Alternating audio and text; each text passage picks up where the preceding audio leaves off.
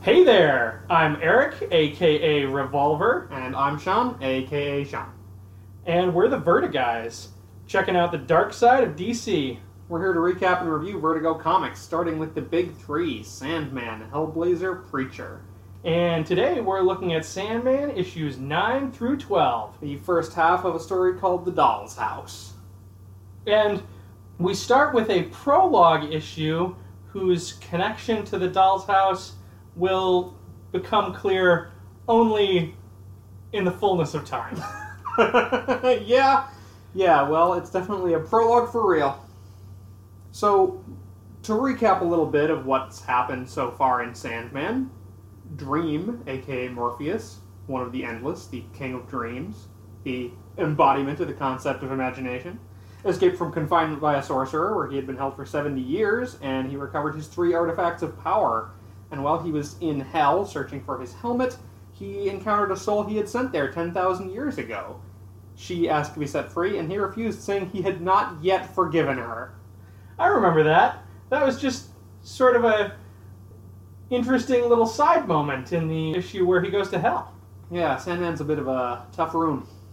Yeah. Well, I guess he did experience a tough room when Hell became a comedy club and he had to tell them all about hope. Yeah, that was really cool. Anyway, before we get into how this issue opens, should we talk about the cover for a minute? Yeah, absolutely. This issue is, as usual, written by Neil Gaiman. The art is by Mike Dringenberg and Malcolm Jones III, and we're going to talk about the cover by Dave McKean.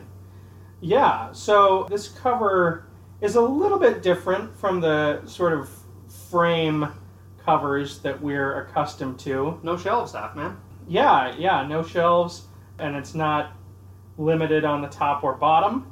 On one side, we have Morpheus, aka Dream, and on the other side, we have an African woman, and there's sort of an African motif covering the whole thing.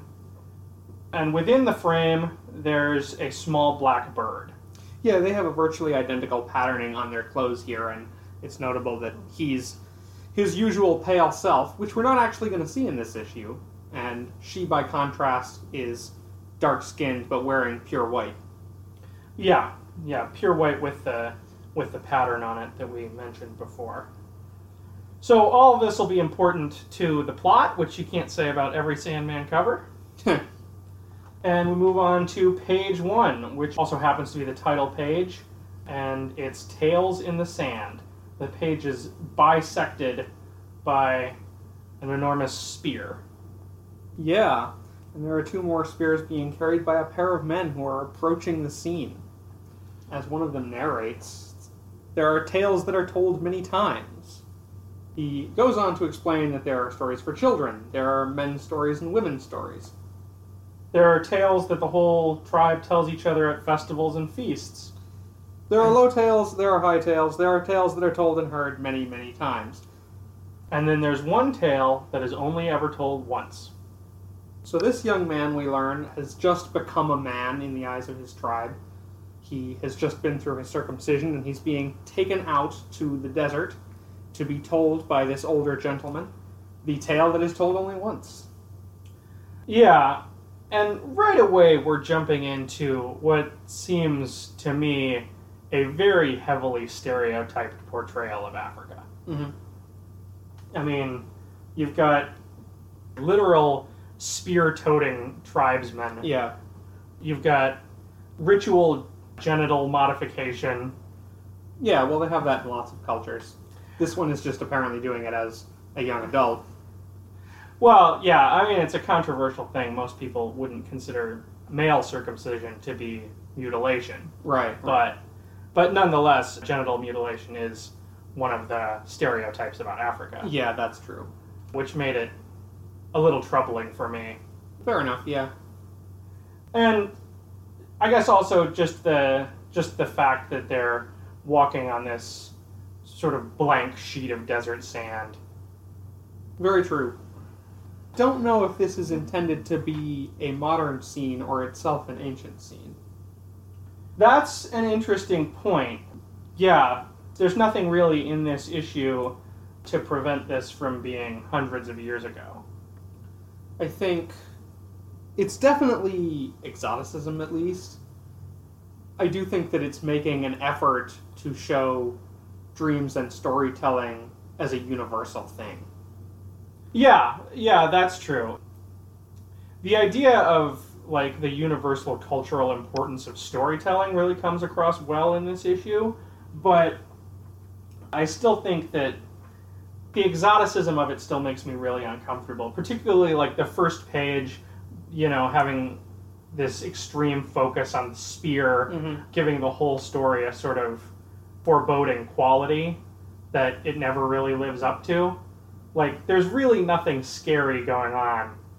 This is a bit of a spoiler, but there's really nothing scary going on in this issue, except, like, unless you consider African tribesmen to be inherently scary. Hmm, I see. So you think that it's playing them for menace a bit unfairly. Yeah, That's that's fair.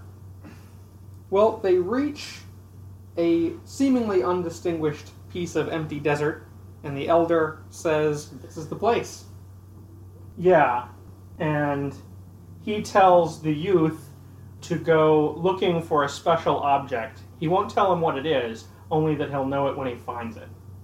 Right. So while the old man starts their fire and the sun sets, the young man searches, and eventually he returns with a piece of blue glass in the shape of a heart. Yeah. Now, this is a cool thing that happens with time over the course of this issue. The older man says that he has to begin the story before the sun sets, Mm-hmm. and as we will see, he finishes it just as the sun is coming up. So I, I thought I thought that was cool. Yeah, that's not bad. Also, um, as much as I might disagree with the ends that the art is moving towards, the art itself in this issue is very striking and quite well done. It's by Mike Dringenberg and Malcolm Jones, right? The same Yeah. the same artists who have been on the book for five five issues now, right? Yeah. Yeah, ever since uh, number six. Yeah. Okay. So they're now seated around the fire, and the old man tells the young that the piece of glass was once part of a city. There are many others like it here, and it is forbidden to take them away from this place.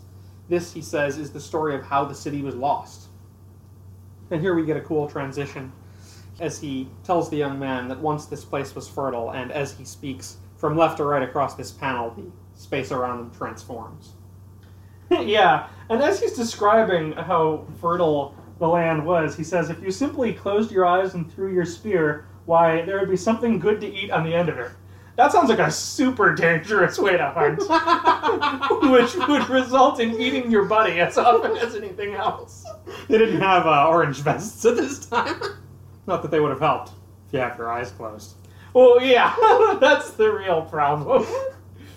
So, yeah, we see the city sprawled out around the river. It is a city built of glass. Yeah, and he also said that this is the place that the first people began, and the first people were of our tribe. This is a secret that the tribe never shares with anyone, but they know that it's true. And we never tell outsiders, for they would kill us if they knew. But it is the truth. And in that city there ruled a queen. She was called Nada. Nada was 16 years old, and we are given as a straight fact she was the most beautiful woman in the world. Yeah. Now, if your memory is sharp, you will remember Nada. You'll you'll recognize the name from Morpheus's trip to hell. yes, from Sandman issue number three. Kind of a ways back now, but but there it is. So Nada is a very good queen. She's a beautiful queen and a wise queen, but she is unmarried, and the old women of the city urge her to marry. But when she says essentially that there's no man who can be her equal, they are forced to demur. Yeah, until a stranger comes to town, and we are told that flames danced in the blackness of his robe, which cues us in pretty well that this is Dream. Yeah, and his eyes were stars in deep pools of dark water. So Morpheus walks up to the base of Nada's tower, and he looks up, and we see him there as more than a silhouette for the first time in this issue. And as we saw back in issue number three, in Nada's eyes, he appears as a black man. Right. the same black man that we saw before. Yeah, Um, he still has the messy hair that we know characterizes Dream. So he looks up to her window, she looks down, and as a result is unable to sleep that entire night. In the morning, she orders the stranger brought to her, but he cannot be found anywhere in the city. And there's a nice facial expression at the bottom of this page as the young man reacts, enthralled to that piece of the story. Oh, yeah. So the queen sends all her men after the stranger, but they are unable to find him. And Nada wept inside, for she knew that she had found her love and lost him. So she decides to go looking herself, and she walks into the forest to talk to the king of the birds. Yeah, and this bird king has an awesome little bird crown on his head. This is like a nine foot tall white ostrich that is looking down on her and talking. And he's got a crown, and it's rad. yeah, it's it's completely great. And I also like the last panel of this page where we see the old man's hands as he tells the story. Mm-hmm. Is the implication here that he's doing some kind of shadow puppetry? Do you think? No, I, I think he's doing a gesture here to show just how tiny the tiny white weaver bird is. Oh, okay. Is that what it is? the king of the birds summons every bird in the world and talks to them, but none of them had seen the stranger until the last. A white weaver bird so tiny they had overlooked it. I thought it would be cool if it was shadow puppets. Sh- shadow puppets are cool. Well, they're sitting on opposite sides of the fire. You'd have to sit behind them see that? Yeah, you're right. Unless there was like a hill back there. Maybe he's projected on there. Yeah, you're right. Exactly. This is the drive-in. I went to a drive-in this week. Oh yeah, Yeah. we have a good time. Yeah, yeah, it was okay. It was a double feature. I couldn't stay awake through both movies, so was, What did you say? I, I Despicable Me three and Wonder Woman. Oh, okay. But I, but yeah, we had to leave like twenty minutes into Wonder Woman. And Despicable Me three is a pretty crap movie. oh, that's too bad. Yeah. So that, that on that occasion you were not exploring the dark side of DC. The Bird King asks the White Weaver Bird he has seen this man, and the Weaver Bird nods and says that she has seen the man one night beneath the moon. He smiled at her and gave her grain to eat. And the Bird King recognizes this somewhat oddly. Apparently, there's only one creature in the whole cosmos that would feed a little bird. As one yeah, fuck that of- little bird. as something neither man nor God, and therefore not for Nada to love. yeah, I, I think it was the the fact that he vanished. Uh, Well, okay, yeah, I guess he more than the feeding the bird. he just vanished really good. He didn't just like walk away. Wait, you know who else feeds birds? He wasn't just like holding up a drawing of a fence in front of himself. I was gonna say, you know who else feeds birds? Mary Poppins, and she's not exactly human either. No, that's true. She is neither man nor God. So the king of birds sends Nada away, telling her to go find a man, a living man to love. Find a breathing man made of blood and bone and flesh and skin. This other can never be yours. yeah, so she is sad, but the little tiny weaver bird has good news for her, or at least you know another another lead she can pursue. It turns out there's a tree that grows on the mountains of the sun that grows berries of flame. And if you eat one of these berries, it will take you to the side of your true love.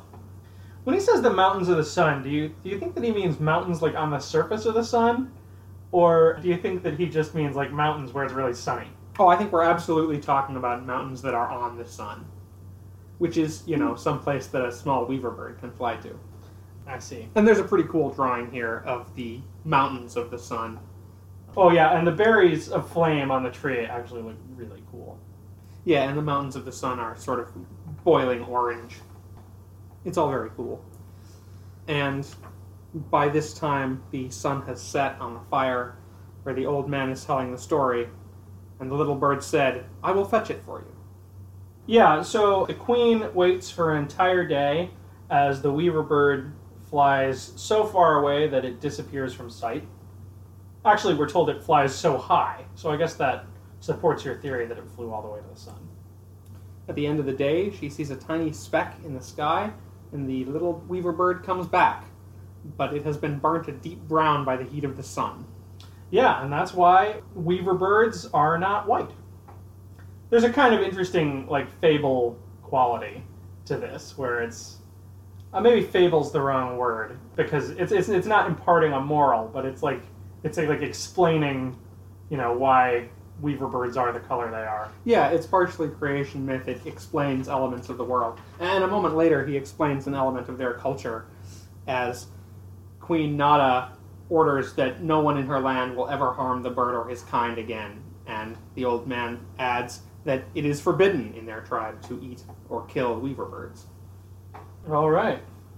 So the queen eats the berry after returning to her own quarters, and she goes into what seems to be the dreaming. She wakes up in a sort of shadow world and finds her spirit wandering, and then she encounters two brothers fighting over who has given the better sacrifice. Right. So this is Cain and Abel, obviously.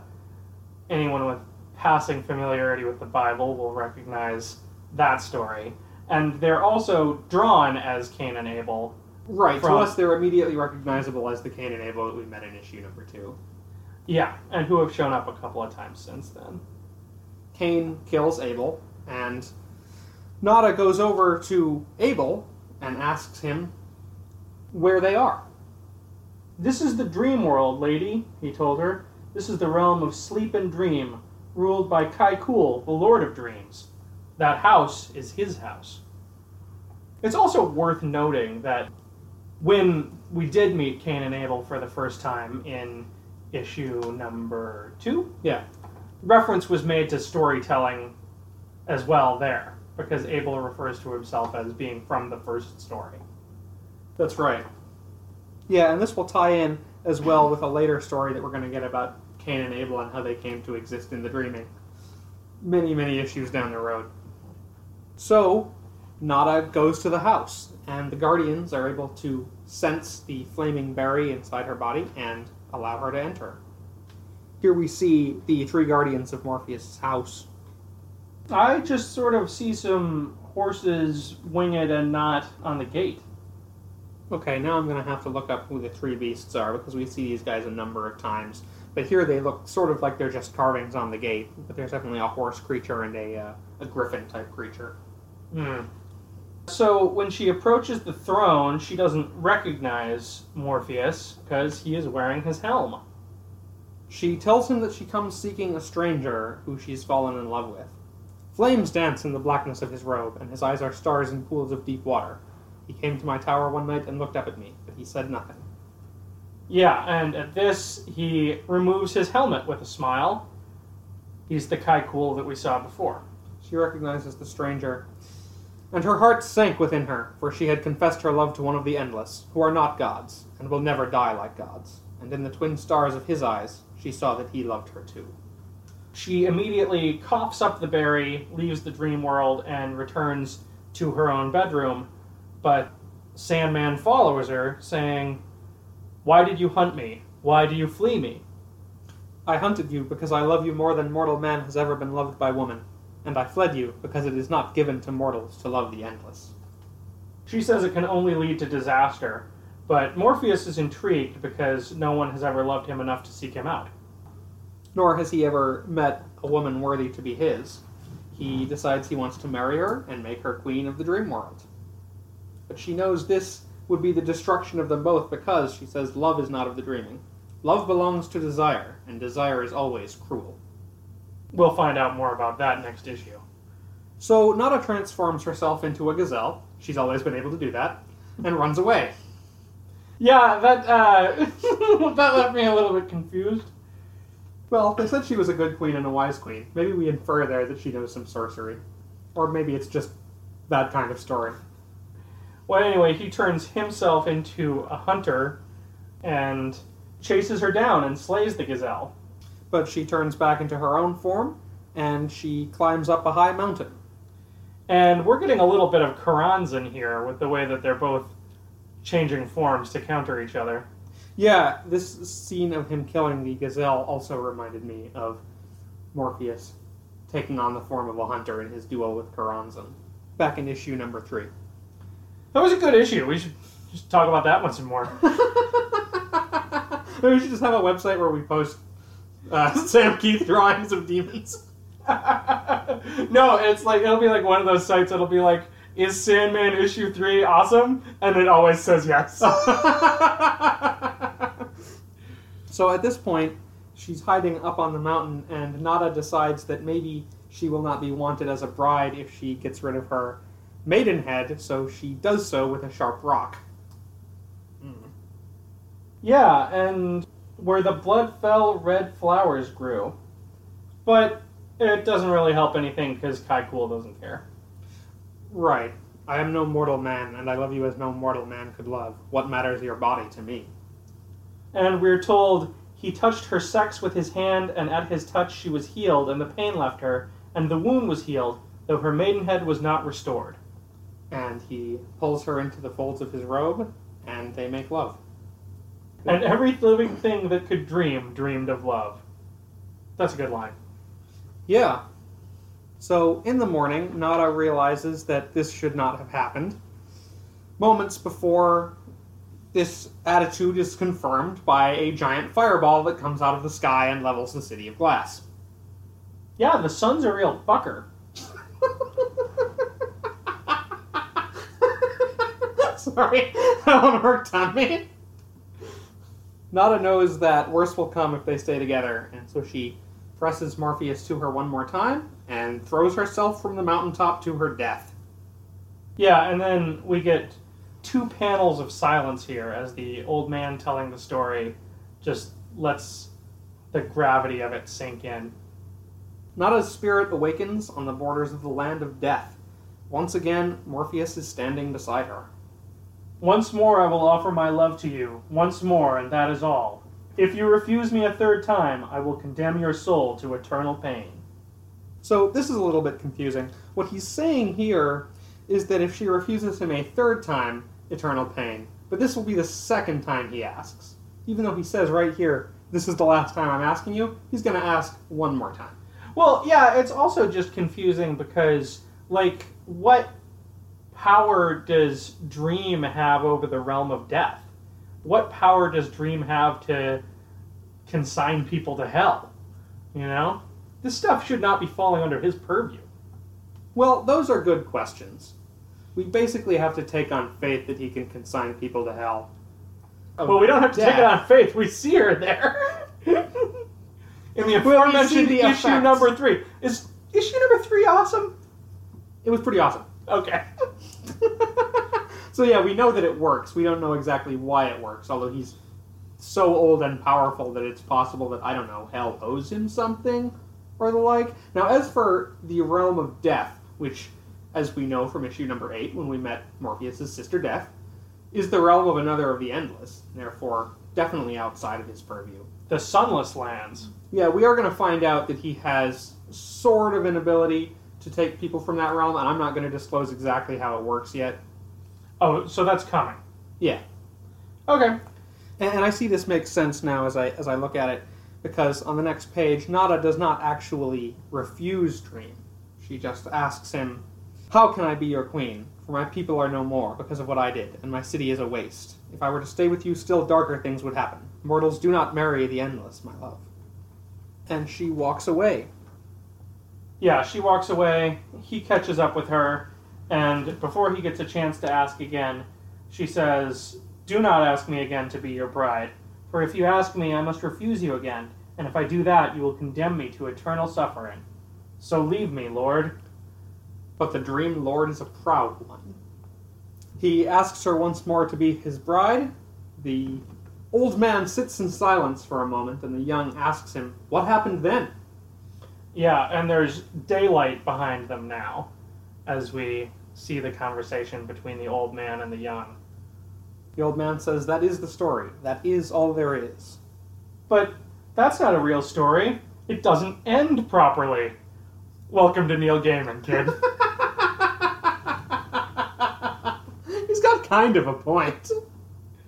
But so, after sort of a long pause, the old man admits, She said no. What else could she say? So the story is over and it's time to leave, but you can't take a piece of the glass city with you. That's forbidden. So the old man has the young just toss it haphazardly to be found by the next generation. You have lost your foreskin and you have heard the tale. That makes you truly a man. Let us go. The tale is over and my bones grow cold. As they walk away, there's one more bit of narration telling us a little bit more about this story. There is another version of the tale. That is the tale the women each tell each other in their private language that the men children are not taught, and that the old men are too wise to learn. And in that version of the tale, perhaps things happen differently. But then, that is a woman's tale, and it is never told to men. So, Now, wait just a minute.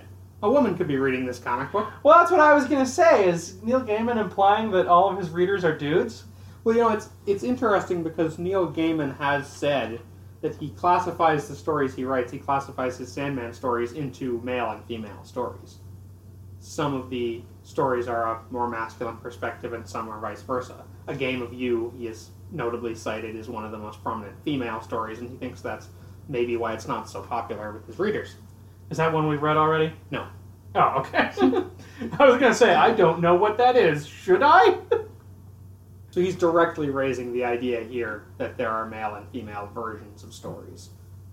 And another sort of recurring theme of the series crops up here too, as we learn that stories are told to many different groups of people and by many different groups of people. There are children's tales, there are old men's tales, there are men's tales and women's tales. Perspective is really important, and hero and villain are largely a matter of perspective.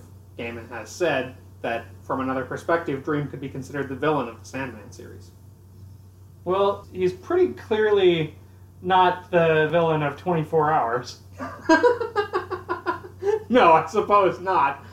Although, as we talked about in that story, he's not really bothered by terrible, terrible things happening to mortals, just by an affront to his office and his power. Right, he's more interested in maintaining the natural order of things. So his disinterest in typical concepts of morality and ethics make him perhaps an anti hero. Yeah. Well, we're starting to get behind. We better move on to Sandman issue 10, Doll's House Part 1. This story is in fact entitled The Doll's House. Same credits as the last issue. Cover is Dave McKean again, and we have a woman wearing cross earrings in the dark. Uh, again, there are no shelves. This image is bordered on the top and the bottom instead of on the sides. Yeah, by what looks like bleeding flesh with flies on it. Gross. Yeah, these covers have taken on a, a distinct style in this story arc that's very different from how they looked in all the issues collected into the first trade. Mm-hmm. Yeah, and I suppose we should also point out that in the trade, the cover extends to a full double page. So we open on the realm of desire. This is the Threshold, an unbelievably vast statue of desire built out of flesh. Yeah, and as the statue is described for us, we get excellent descriptions of the scale. We're told it contains two eardrums larger than a dozen marble ballrooms. And yet it has only one inhabitant, desire itself, who lives, of course, in the heart. Yeah, and pretty much all of page three is just an establishing shot of Desire's 80s ass apartment. yeah, so the inside of the heart actually looks like this sort of giant concert space. There's an image across a bunch of TV screens and some big speakers, and just a huge empty room where Desire is standing alone, leaning against one wall. and from here, she enters her gallery. Desire, we should describe for a moment. Desire is pale and black haired, like Morpheus, androgynous, and is wearing a pretty cool blue suit. Yeah, and her hair is much is much neater. There was apparently some disagreement between Gaiman and Mike Dringenberg as to where exactly between the sexes Desire is. Okay. Dringenberg thought that Desire should be omnisexual, whereas Gaiman felt that Desire was actually sexless. desire but not fulfillment. Oh, interesting. So Desire walks into its gallery, and there we see the symbols of the Endless. Three that we've already met Death's Ankh, Destiny's Book, and Dream's Helm. She lays a kiss on the helm and then moves on to a small placard that has a hooked ring.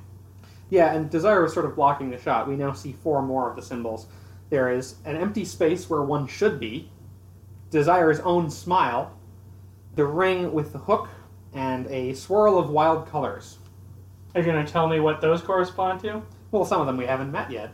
Yes, that's that's very true, but we're about to find out who the ring belongs to. Attend, sweet sibling. I stand in my gallery and I hold your sigil. Will you talk to me?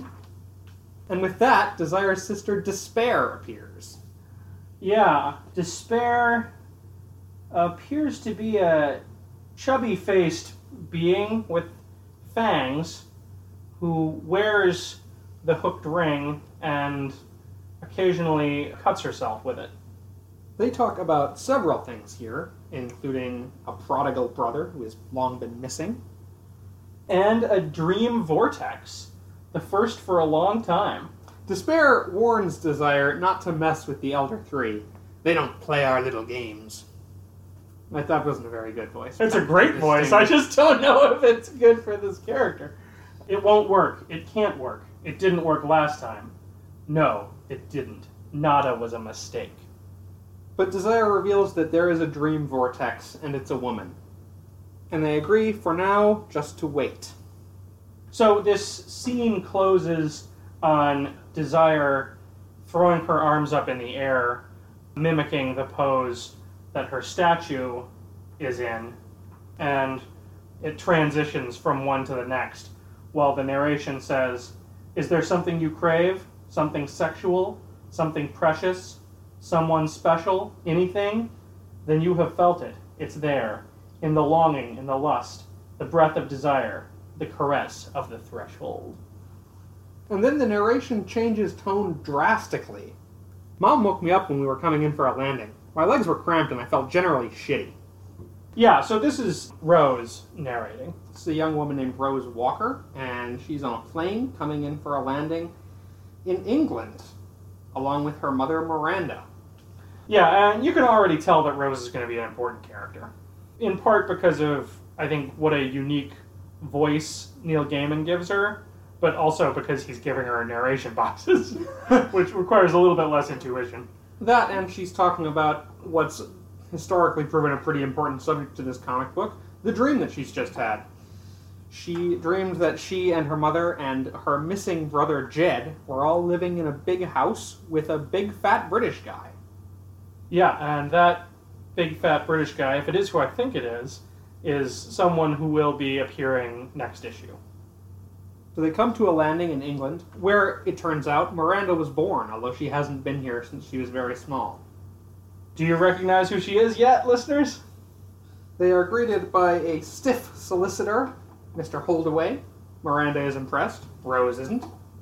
Yeah, and they want to know what they're doing there, but he refuses to explain, saying instead that he will lead them to his client and everything will be made clear. Right, and it turns out that their trip to England has been paid for by his client for mysterious reasons.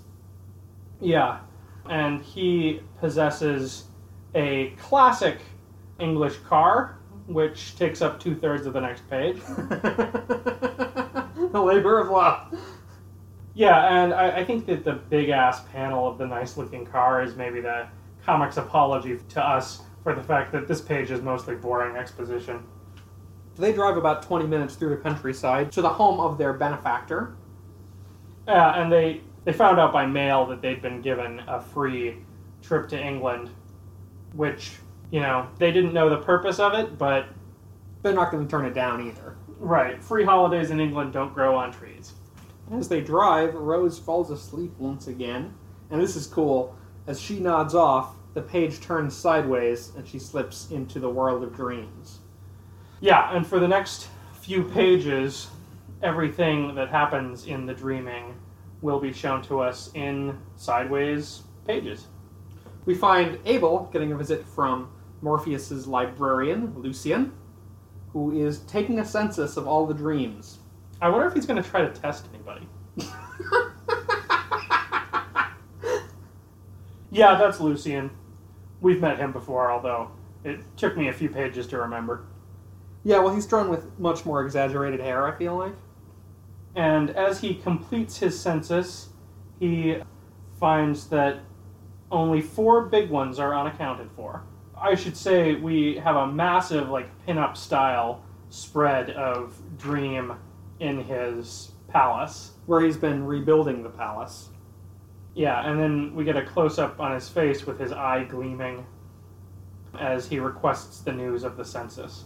Now, this is pretty cool, too. The palace has some interesting design features, including huge statues of naked women that are holding up church arches, a stained glass window with an ankh at the top, and an open sky. Yeah, it's really cool looking. There are 11,062 dreams accounted for in the dreaming, which means four are missing. Four big ones, four of the major arcana. Brute and Glob. They vanished decades ago. I never trusted them, my lord. The Corinthian. That could well be bad news. The Corinthian is not the most social of nightmares. Yeah, and we see here that the Corinthian has basically mouths for eyes. Dang, I kind of thought they sat on that one for a good while. No, it's right there in the first panel. And finally, a place called Fiddler's Green. Yeah, and I was like, that can't be a person. Fiddler's Green is a place. Which maybe explains why Dream says that he's Vavasor of his own realm. Yeah, Fiddler's Green is like the afterlife for sailors, right? I thought it was specifically a bardic place, like a musician place, but I could be wrong about that. Hmm. A little background Brute and Glob are supporting characters, first appearing in Sandman Volume 1, Number 1, created by Jack Kirby in 1974. That, incidentally, is also the first appearance of Jed Walker, although he was called Jed Paulson at the time. In that series, a Professor Garrett Sanford built a machine to enter the dream dimension and became the superhuman guardian of that place. Is that Sandman Volume 1? Yeah, this is Sandman Volume 2. Well, what about the Wesley Dodds? I guess he appeared in, like, Mystery Theater or something. Oh, he never had his I own guess he was never in his own book? title. Interesting. So the Jack Kirby one was Volume 1. Yeah.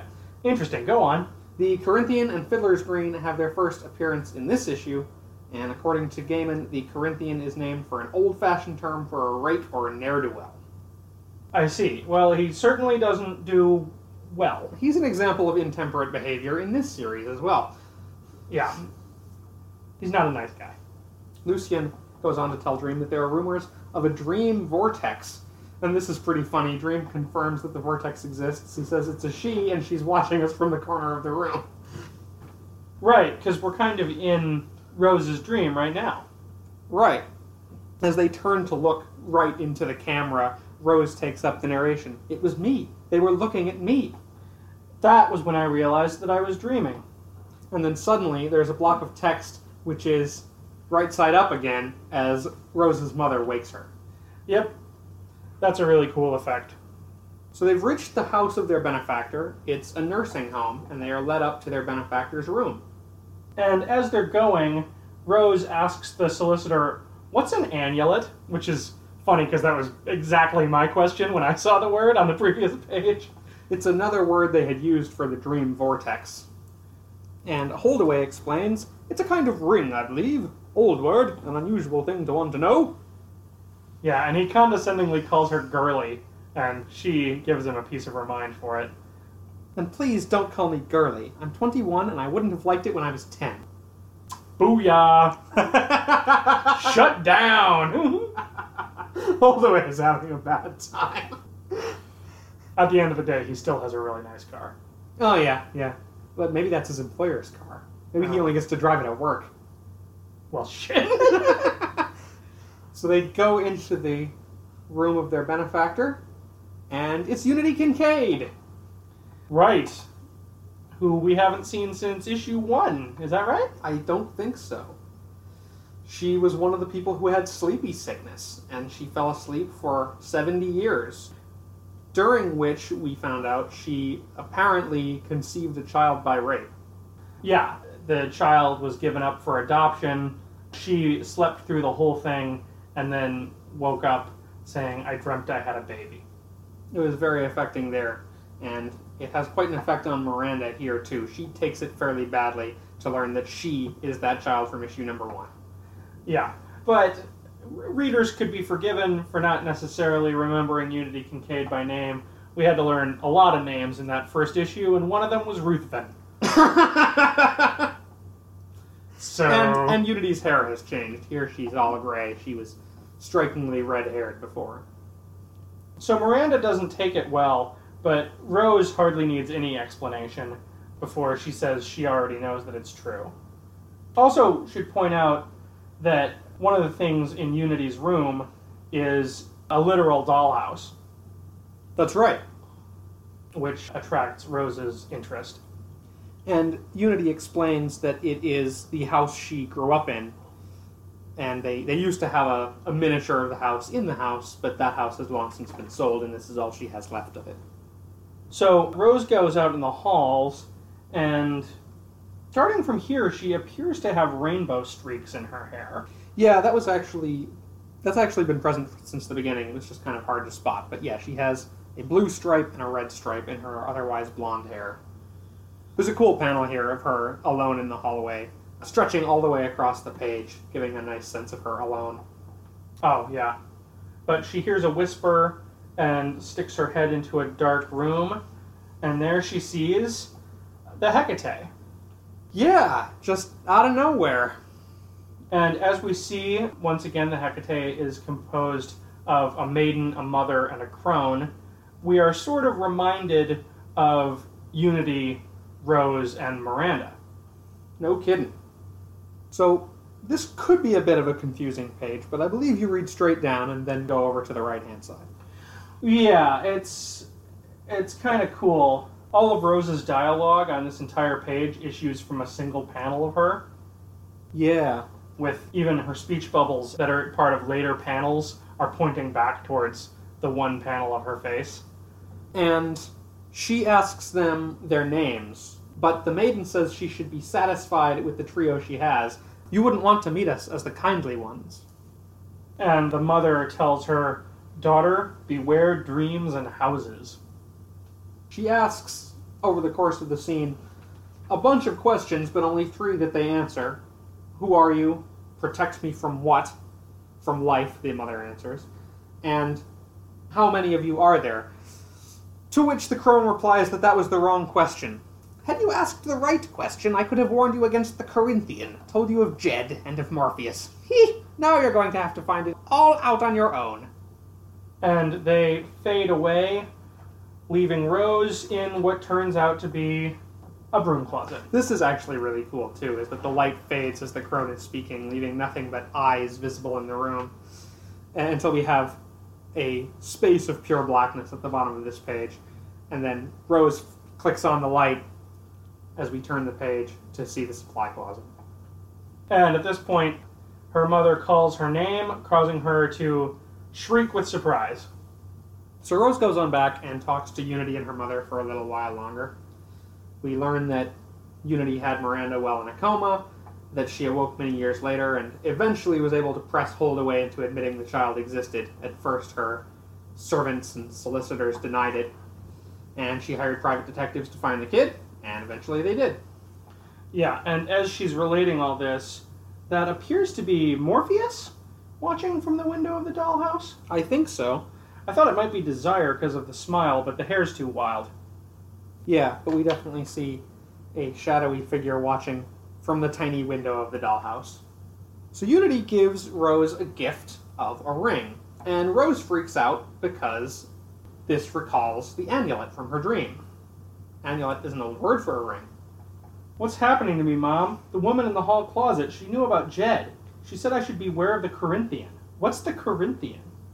And in answer to her question, we go to the Love Inn Motel, Amarillo, Texas.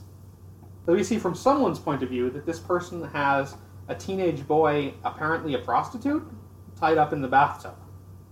Yeah.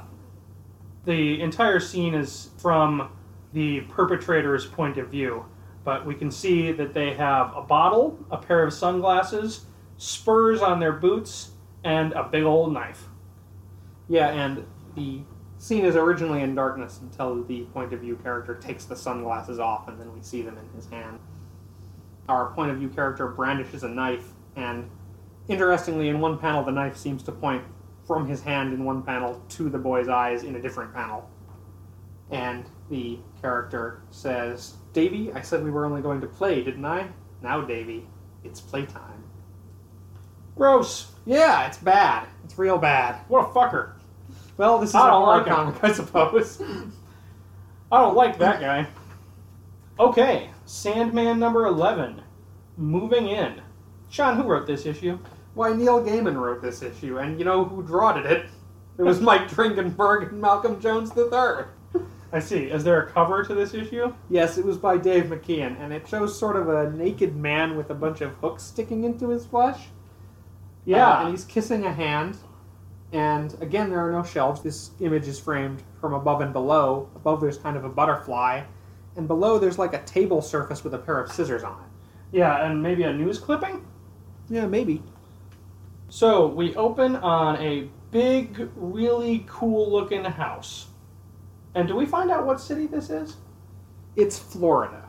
I'm not sure we need to know anything more than that. That's the name of the state. so Rose is greeted by her new landlord, Hal Carter. Rose, we find out, is from New Jersey, but this is a house in Florida where she's going to be staying as she looks for her brother Jed. Do you think that English people think there's only one city in Florida?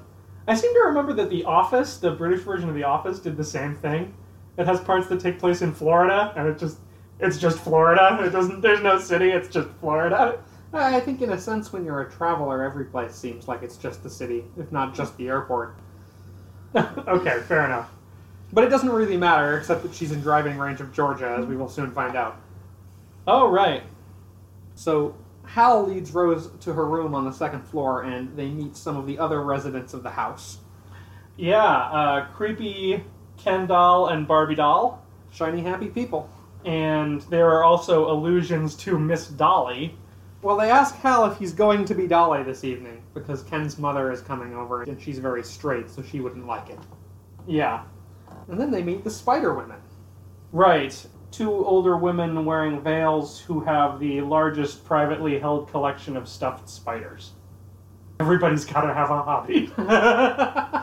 yeah, and we can tell virtually nothing about them. They give their names as Zelda and Chantal, but they're literally wearing veils, so we can't really make out anything about them. Yeah. a- Anyway, it's a big old house full of weirdos. And we are told that there's one more weirdo, Gilbert, who lives on the top floor. He's not around right now. They come into the room that will be Rose's apartment, as she explains that she's here to look for her brother Jed, who's about 12. And there's sort of one more guest, as we see a large raven alight on her windowsill. Yep. Yeah, and her room here looks really cool. Just the sort of naturalistic way that the characters are drawn as they carry on conversation with each other. Just really nice art. I want to point out something here as well. In the background of this page, we can see the bathroom of Rose's apartment, which has a checkered floor just like the supply closet she wandered into at Unity's place. Do you think it also has a sign that says "Please wash your hands!" exclamation point? Could be. Well, should. Well, that's kind of aggressive for a person that you're giving a new apartment to, as opposed to a you know an employee who works there. Well, if they're gonna have meals together, you know, you want to make sure everyone's practicing proper hygiene. If they do it, yeah, if they do it B and B style. Right, like family style. Yeah. So we get a jump cut, we get a smash cut here to the land of marvelous dreams. Yeah, and this is a cheesy children's comic book kind of page. It even has numbered panels to avoid confusion. Hellblazer could use those. Hold my hand, Jed, and we will fly. Oh, oh, we are flying. Jed here is in the company of an older man and woman wearing matching bright yellow and red outfits. yeah, and is this the same as the uh, Jack Kirby Sandman costume? Yeah, that's right. This is the Jack Kirby Sandman costume. The man has a, a large hourglass symbol on his chest. Now, this is not Jack Kirby's Sandman. This is Hector Hall, his successor. Right. Hector Hall was created by Roy Thomas and Jerry Ordway. He had his first appearance in All Star Squadron number 25 in 1983, and he replaced Garrett Sanford as Guardian of the Dream Dimension in Infinity Inc. number 50 in 1988. In any case, they have sort of cheesy, reassuring adventures that take on a slight nightmarish tone as the boy is warned not to let go or he'll fall, and then a large bird forces him to let go. And he screams as he falls and finds himself on the floor of a dirty, dark basement with someone yelling at him, Shut up, you little bastard, or I'll really give you something to scream about. Yeah, and we see that he has no choice but to pee in the corner.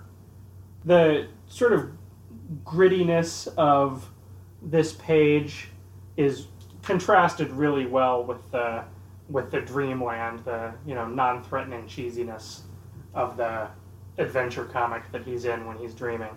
Right, and Jed gets away from his terrible reality by going back to sleep and dreaming once again of his wild adventures with the Sandman.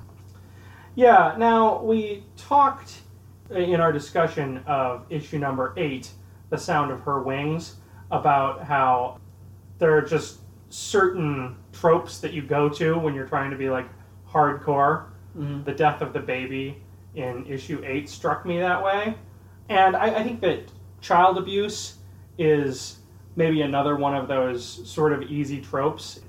You know, it's a really easy way to evoke both pathos and outrage in the reader. You know, it's interesting that you say that. I mean, what we see here is pretty awful, but it certainly didn't strike me as the most extreme element of this comic, given that there's also a serial murderer of teenage boy prostitutes. Well, no, sure. I, I just. Well, yeah, I wanted to mention it that like the thought did occur to me that that child abuse is pretty pretty easy dramatic ground. Not Mhm. not easy for the reader, but an easy way to evoke an emotional response. But in this yeah, and there's case, definitely some some rough moments in this comic. yeah. But in this case, I think it works a little better just because of the effectiveness of the juxtaposition between Jed's dream life and his real life. Yeah, and, and as we'll find out in a minute, it is actually sort of significant to the story being told that his reality is something that he tries to escape. So after urinating in the corner, he curls up on the dirt floor and escapes back to his dream world, where Brute and Glob are given a passing mention by this dream Sandman. And those scamps, Brute and Glob, must go back to their cells. Yeah, they were mentioned very briefly last issue as two of the major arcana who are missing from the dreaming. So that's a significant hint. Yeah. So on the next page, we pick up with Rose writing a letter to her mother. Yeah, and she's describing her strange housemates, who we already kind of introduced. She says she has the feeling that she's strayed into a remake of the Addams family. She describes Ken and Barbie as terrifyingly, appallingly normal, which struck me as a very Neil Gaiman phrase, and adds that they're the Stepford Yuppies. Yeah. Do we know what part of the United States she's from? Rose, she's from New Jersey. Okay. She told Al that. We find out that Chantal and Zelda have 24,000 spiders, and that Zelda never speaks. Rose doesn't know if they're mother and daughter, sisters, lovers, what their relationship is. Yeah, and we hear a little bit of news about Gilbert, which is that Rose has never met him, only heard his voice, and he was asking for a six foot pencil so he could write on the ceiling. Right, at least Hal is normal, Rose writes, just as Hal bursts in wearing pearls and a slinky black dress, bitching about the director giving an extra number to that slut Mitzi. After Dolly disappears, Rose types, well, relatively normal anyway. Anyway, Rose has a cure poster on the wall. Boys don't cry. And before switching to her findings in the investigation, she also mentions this big old raven that's living on her window ledge. As she discusses her investigations, she says that Jed seemingly used to live with her father. Why couldn't anyone have let us know that he died? I mean, I would have liked the option to refuse to go to his funeral. Then Jed went to live with their grandfather. Ezra Paulson at his lighthouse. But it seems like just after he arrived, Ezra drowned about four years ago, and there's no sign of what happened to Jed. That's all I've got so far.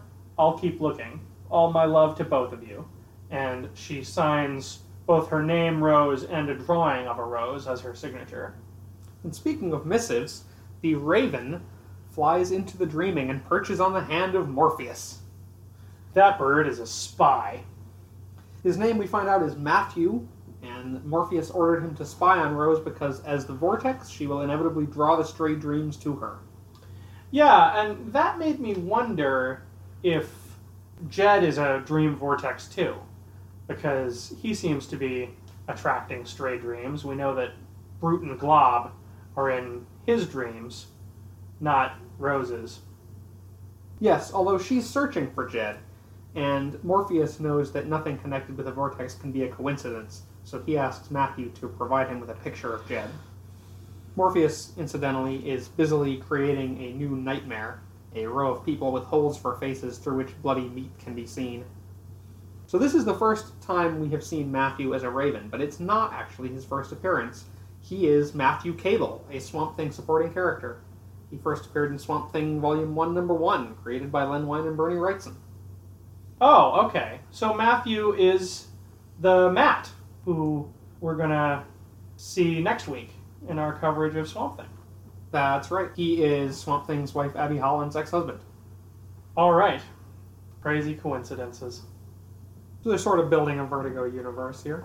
The Burgerverse. Yeah. So on the next page, Rose has just enjoyed the drag revue and decides to take a shortcut back to the house through an alley. And that turns out not to have been the best idea, as she walks right into three guys who are apparently intent on robbery and rape. Then a guy who's incognito, meaning that he's wearing a fedora and trench coat, beats them up with uh, his cane. I guess it's a good thing he didn't run into White Spy. This is to me very reminiscent of the the scene where V saves Evey at the beginning of V for Vendetta, but it's very old fashioned swashbuckler movie as well as he easily dispatches these three thugs with his cane. yeah, I like we get trip here as a sound effect, and then whack in the next panel. So I guess he tripped a guy and whacked a guy. yeah, so they're all on the ground now, and this fellow asks, "Would you like to kick them, Miss?" Uh... Rose replies, "Hmm, "No, no, thank you. These are nice shoes." She tells him her name, and he says, "Ah, the downstairs front lodger." Which means he must be Gilbert, the weird uh, man upstairs. I'm afraid I must. And- Gilbert takes his hat off, and we see his face for the first time. And he is the spinning image of Gilbert Keith G.K. Chesterton. Indeed. He's got messy hair and a mustache and glasses that are attached by a chain. She asks if Gilbert is his first name or his last, and he replies, Indubitably. She says that she went to see Dolly's show, and Gilbert confesses that he's never had the pleasure. It's fun in a camp sort of way. They all sing Hello Dolly when he first comes on stage. You know, it seemed like most of those guys had better legs than I do. And the next page finds us back in Jed's dream world, where Brute and Glob are in a little cage, and there's another sort of glass cage that sort of resembles Dream's cell from the first issue, which is full of verbal gerbils. Jed immediately and inadvisedly pushes the button to open the glass ball, and the gerbils get out and multiply explosively. Yeah, it doesn't open the glass ball so much as it just teleports them from inside to outside. Yeah. But yeah, there's a big pile of gerbils, and Sandman and his wife are alarmed, and then in reality, the rat bites Jed on the face. Yeah, he tries to wrestle the rat off, and it bites his hand as well, and he manages to throw it away and sits there crying helplessly. We see that his his horrific reality infects his dream logic. Yeah. On the next page, we're back with Rose, and this is a cool scene. Hal is basically teaching Rose his drag routine.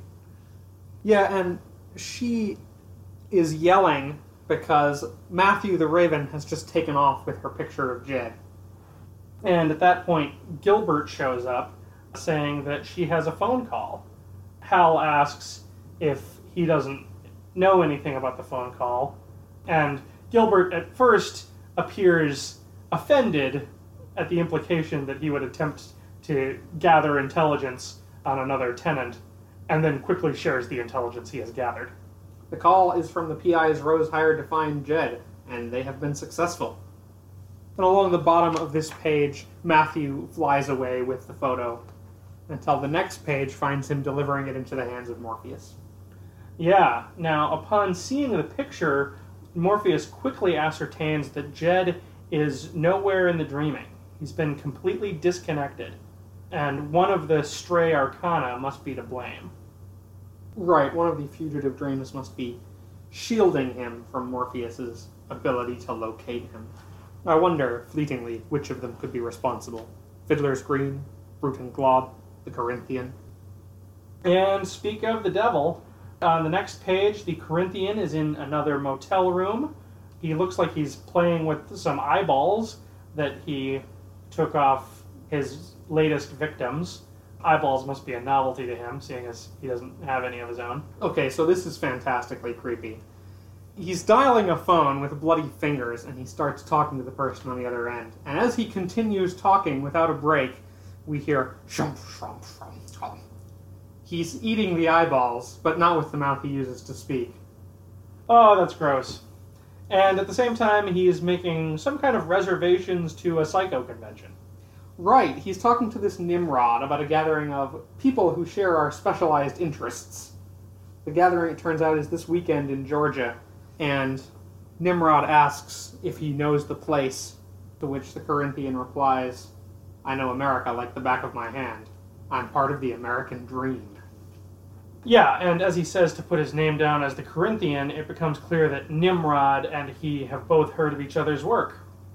Again, adding to the evidence that this is some kind of psycho convention that they're going to. Right. And so the Corinthian puts on his sunglasses and leaves the motel room, leaving behind two dead, eyeless boys. What an asshole. yeah. What an eyeball hole. So, on the next page, Rose is saying goodbye to Hal as she leaves to go chase a lead. Gilbert invites himself along, and Rose quickly and firmly refuses his company. So, of course, the next thing you know, they're driving there together. right. He insists on going along to protect her and shows off that he has both a sword cane and an ancient but serviceable revolver. And yeah, they are driving along. They're headed for a farm in Georgia where Jed, it turns out, lives with their father's cousin Clarice and her husband Barnaby. Yeah, and I think it's interesting. We also know that the Psycho Convention is in Georgia, so everybody's kind of converging here. The PIs found them through the state records. Clarice and Barnaby are getting $800 a month from the state to take care of Jed. She thinks that means they must be taking good care of him, but we see that's not true. Her thinking that is juxtaposed with Jed tied to a pipe in the basement. As Jed dreams of the Sandman using his whistle to stop the evil Dr. Lobster. At that moment, Morpheus detects Jed. And Glob have severed his mind from the true dreaming. They are living in his mind, attempting to create their own dreaming within. And as he says this, Morpheus readies himself for war, putting on his cloak and helmet. Yeah, uh, along with a sweet pair of gloves. I think it's interesting how angry he is here at what they're doing, but again, we can infer that it's not on Jed's behalf. Right. It's because of the impudence of setting up their own dreaming and breaking the natural order of things. They know the law, my law, and they have wantonly defied it. Did they think they could hide from me? I do not know what game they are playing, but I know this. I am angry, Lucien, and it's my move. So, Sandman number 12, playing house. And this one is not drawn by Mike Dringenberg. The inks are still Malcolm Jones, but the pencils in this issue are by Chris Bachalo from Generation X. Oh, yeah. Yeah, Chris Bachalo is the co-creator of Generation X, the X-Men spin-off comic. Yeah, he's Um, got a very distinctive sort of almost manga inspired style, but it's not on display here. No, no, he's he's doing much more an imitation of the same style we've been seeing. But yeah, he co-created Generation X with Scott Lobdell and drew, I I think most of the run of it, if I'm not mistaken. Mhm. At least the first thirty issues or so. Yeah, definitely some of his work you would see if you were reading 90s X Men. And the cover is Dave McKean once again, and this is kind of an interesting one. There's sort of a large black eye lying on a pile of broken glass with dozens of pins holding it down, perhaps indicating Morpheus's search leading him into Jed's head. Yeah, it also sort of evokes the Corinthian, Right, yeah. who has teeth in his eyes. And there's also a dismembered doll here with an animal skull for a head. Right. We open this issue on a perspective that we've only barely glimpsed so far in this story. Hippolyta Lyta Hall, the white haired and very pregnant wife of Hector Hall, and she is also a retired superhero. Lyta is thinking about her marital woes. Her husband Hector is almost entirely consumed with his work and they no longer make love, although she wouldn't welcome his advances even if he made them. So she is walking to the control room because there's an alarm going off throughout the Dream Dome. And the alarm is due to an approaching creature that Glob rather hastily explains is the Nightmare Monster. It's a terrible creature from the uh, under id. yeah, now if I'm not mistaken, the Nightmare Monster is an actual villain from Jack Kirby era Sandman, right? That's true. Yeah, Garrett Sanford fought the Nightmare Monster. But in this case, it's not the Nightmare Monster. No, they are actually tricking him into fighting Morpheus, who is on his way. Now, before Hector hurries off to fight the Nightmare Monster, Lyta asks how long they've been there. It's been a couple of years, right? And she was six months pregnant when they arrived, and she's still carrying the baby. It seems to occur to Hector for the very first time that this is weird, and he promises to ask Brood and Glob about it when he gets back. Yeah, he kind of passes off her concerns with a silly explanation about how the stork must not be able to find the Dream Dome. Right, Hector has sort of a remarkably simple thought process here. He Yeah. doesn't notice that his job and his accomplishments are silly. He takes Lyta's complaint very casually, and he seems to think the stork doesn't know how to get to the Dream Dome is a serious answer. Yeah, and what we're seeing here is that this Sandman's thought process is entirely limited by the capabilities of Jed's mind. Yeah, that makes a lot of sense. And we also see here that he has an outing with Jed scheduled, indicating that he and Lyta are actually present for and aware of their appearances in Jed's dreams. Right. So this is also kind of a, a very brusque satire of Golden Age comics. Yeah, that's true. On the next page, Lyta thinks about the fact that his job is to give all the children of the world wonderful dreams, and they see Jed all the time, but no other children. Still, she doesn't think about anything much anymore. Sometimes she almost wonders why. And at the bottom of this page and throughout the next one, we are treated to Barnaby being a world class asshole. So he's got Jed upstairs in the house, got him by the hair, and is telling him that a social services inspector is coming, so he's temporarily to pretend that their son's room is his. He punches Jed in the stomach and threatens worse if he tells the welfare inspector the truth. Yeah, and this page, I think, for the first time, confirms that Jed's captors are the same Clarice and Barnaby, Rose's father's cousin Right. and her husband, who she's headed for. Yeah, so we learned that they get $800 a month from the state for Jed, which Rose had found out, but also that he tried to run away three years ago, and that is apparently their reason for locking him in the basement. They know it's important to keep Jed safe. They just couldn't tell you why. It's unclear here whether Brute and Glob are actually involved in Jed's abuse. It seems like they need somebody who needs to retreat from reality, and they've influenced Clarice and Barnaby to know that they need to keep Jed at all costs. Oh, is that what it is? I just interpreted that line to mean that they protect him as a source of money, but they don't understand why the government feels that it has an interest in protecting children because they're just awful people. Yeah, that's a fair read. Back in the Dream Dome, Brute and Glob are surreptitiously discussing what's happening. Morpheus is coming for them, and so far the barriers are keeping him out. He can't force his way in without killing Jed, which is against the rules. I'm beginning to think we should have stuck with the last one. Hall's even dumber than Sanford was. It takes some doing, but he is. We find Morpheus traveling through the dreaming, admiring the traps and pitfalls that Brute and Glob have put in his path. They've done surprisingly well. Still, he says, My admiration does not lessen my anger. Yeah, I like that line too. I actually wrote it down. Same, the same one you just read. And this page, too, has very cool and distinctive art, unlike what we're seeing in the rest of the comic, as Morpheus is this kind of amorphous mass blasting through space with his helmet.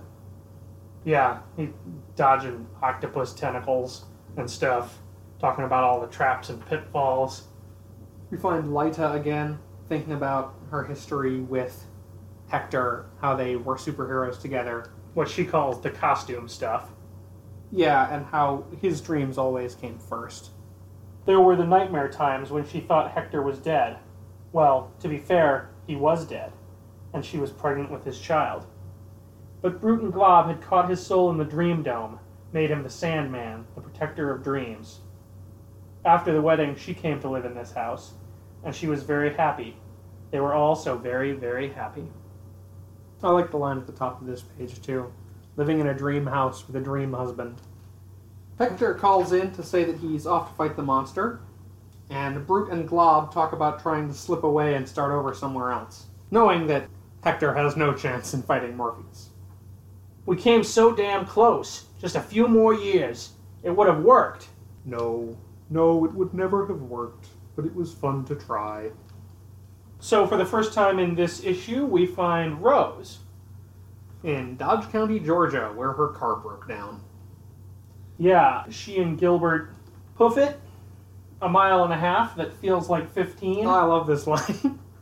she says, What was that then? 10 miles? 15? Perhaps a mile and a half, Miss Walker. But you're no fun, Gilbert. And they approach the hotel, and it is hosting a cereal convention. Yeah, this old man tells them that he's all booked up due to the convention, but some guests won't arrive until tomorrow morning, and Rose promises to be out first thing. So, although he really shouldn't, he gives them two rooms. Yeah, and in the last panel, we see the guest list, and it confirms our suspicions that this serial convention is actually the Psycho convention. We see some of the names on this list, including the Corinthian, two different The Devils, and someone called the Family Man.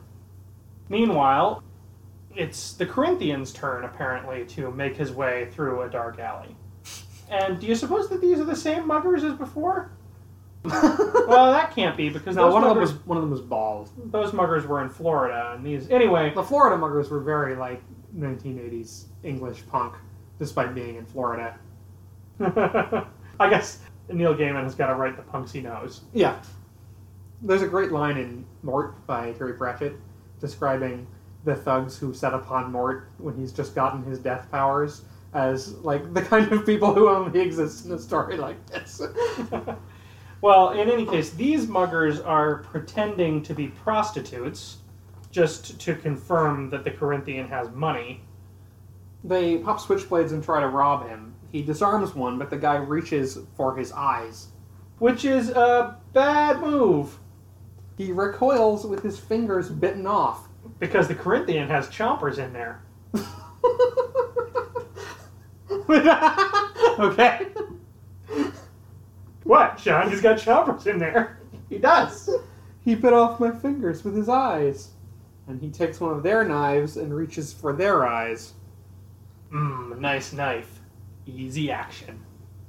And then we find Hector going up against the massive, unstoppable presence of Morpheus, who immediately recognizes him as Little Ghost. Little Ghost, get out of my way.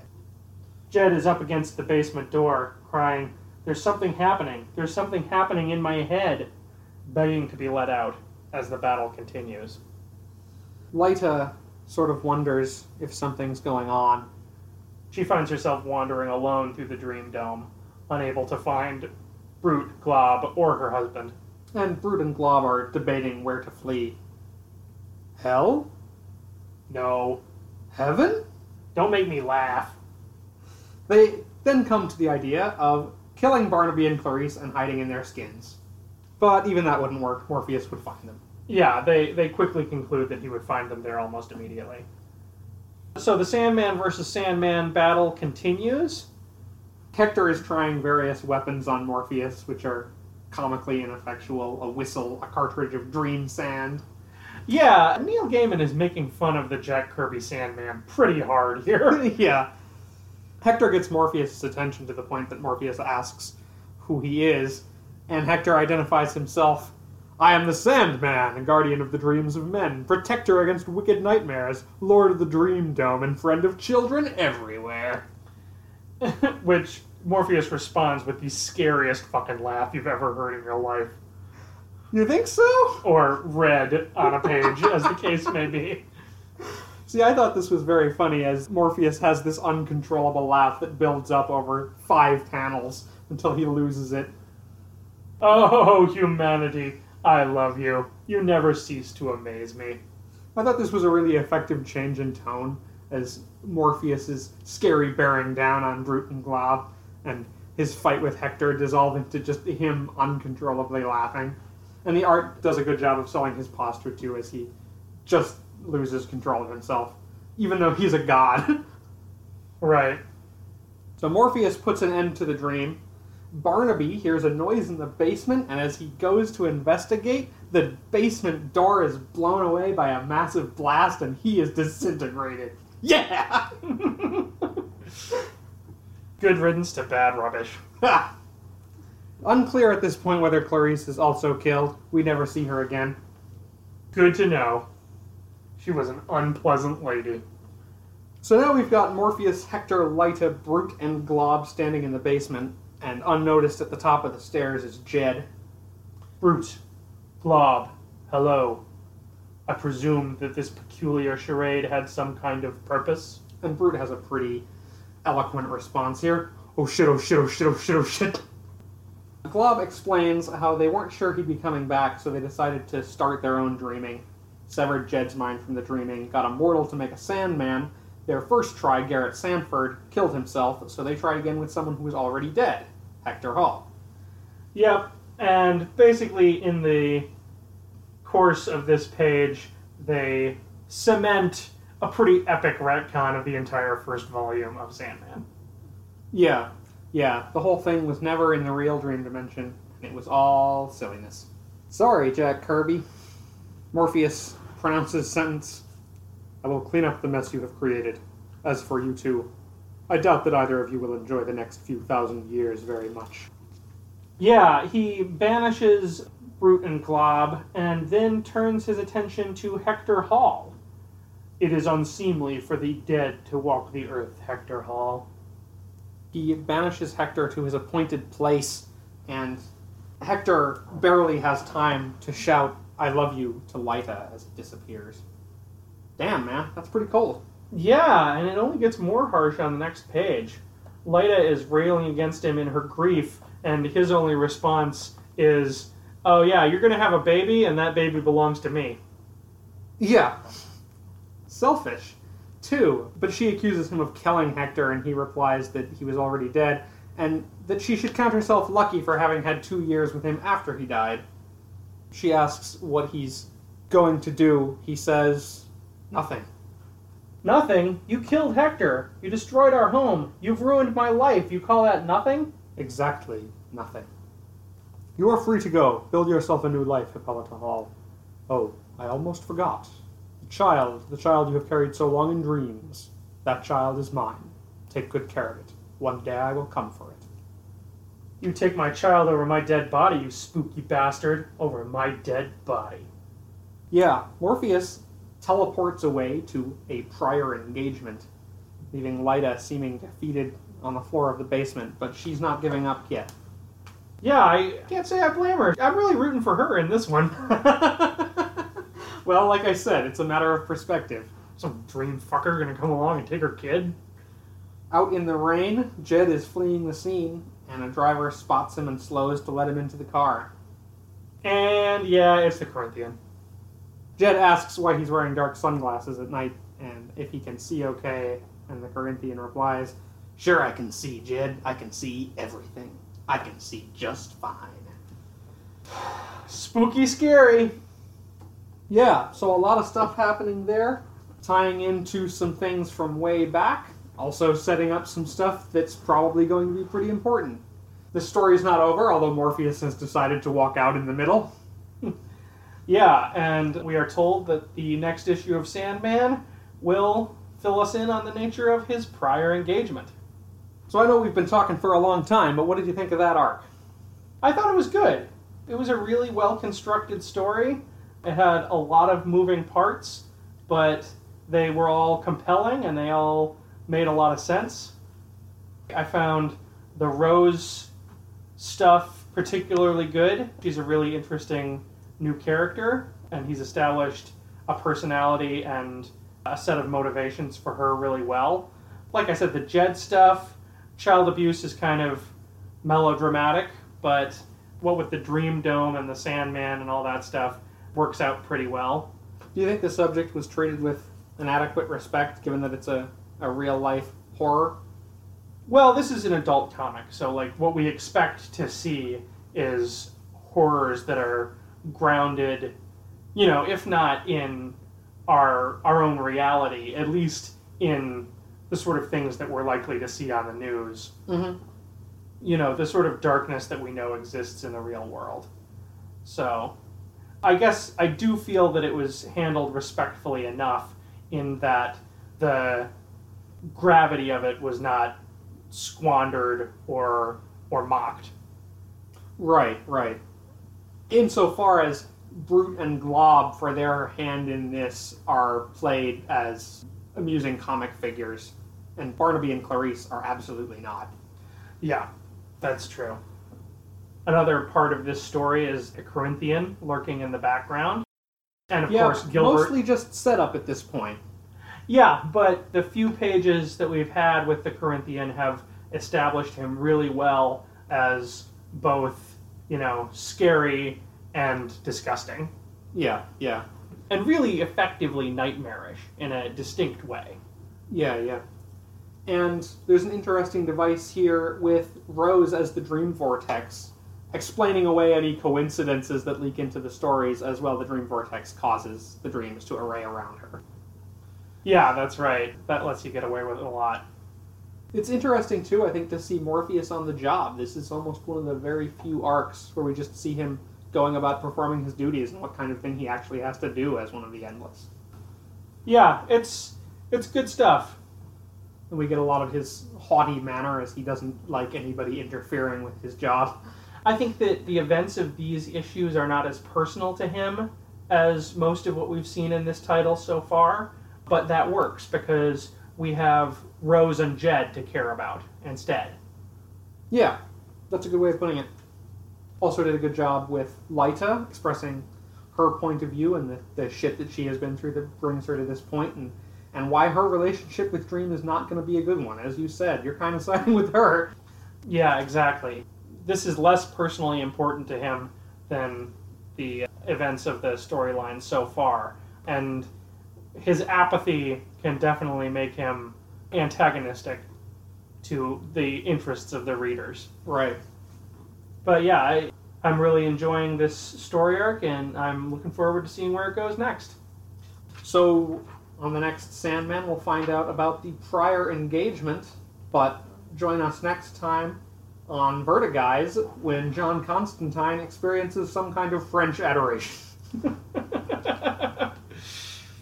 Yep, that's Swamp Thing issues 76 and 77, and Hellblazer number 10 in our next episode. See you next time. Hey, if you like our show, why don't you check out vertiguys.blubrry.com, that's B L U B R R Y, where we've got plenty more episodes, plus show notes and links for every episode. You can also find us on Twitter at, at Vertiguys or on Gmail, vertiguys at gmail.com. And by the way, thanks for listening. Thanks, everybody.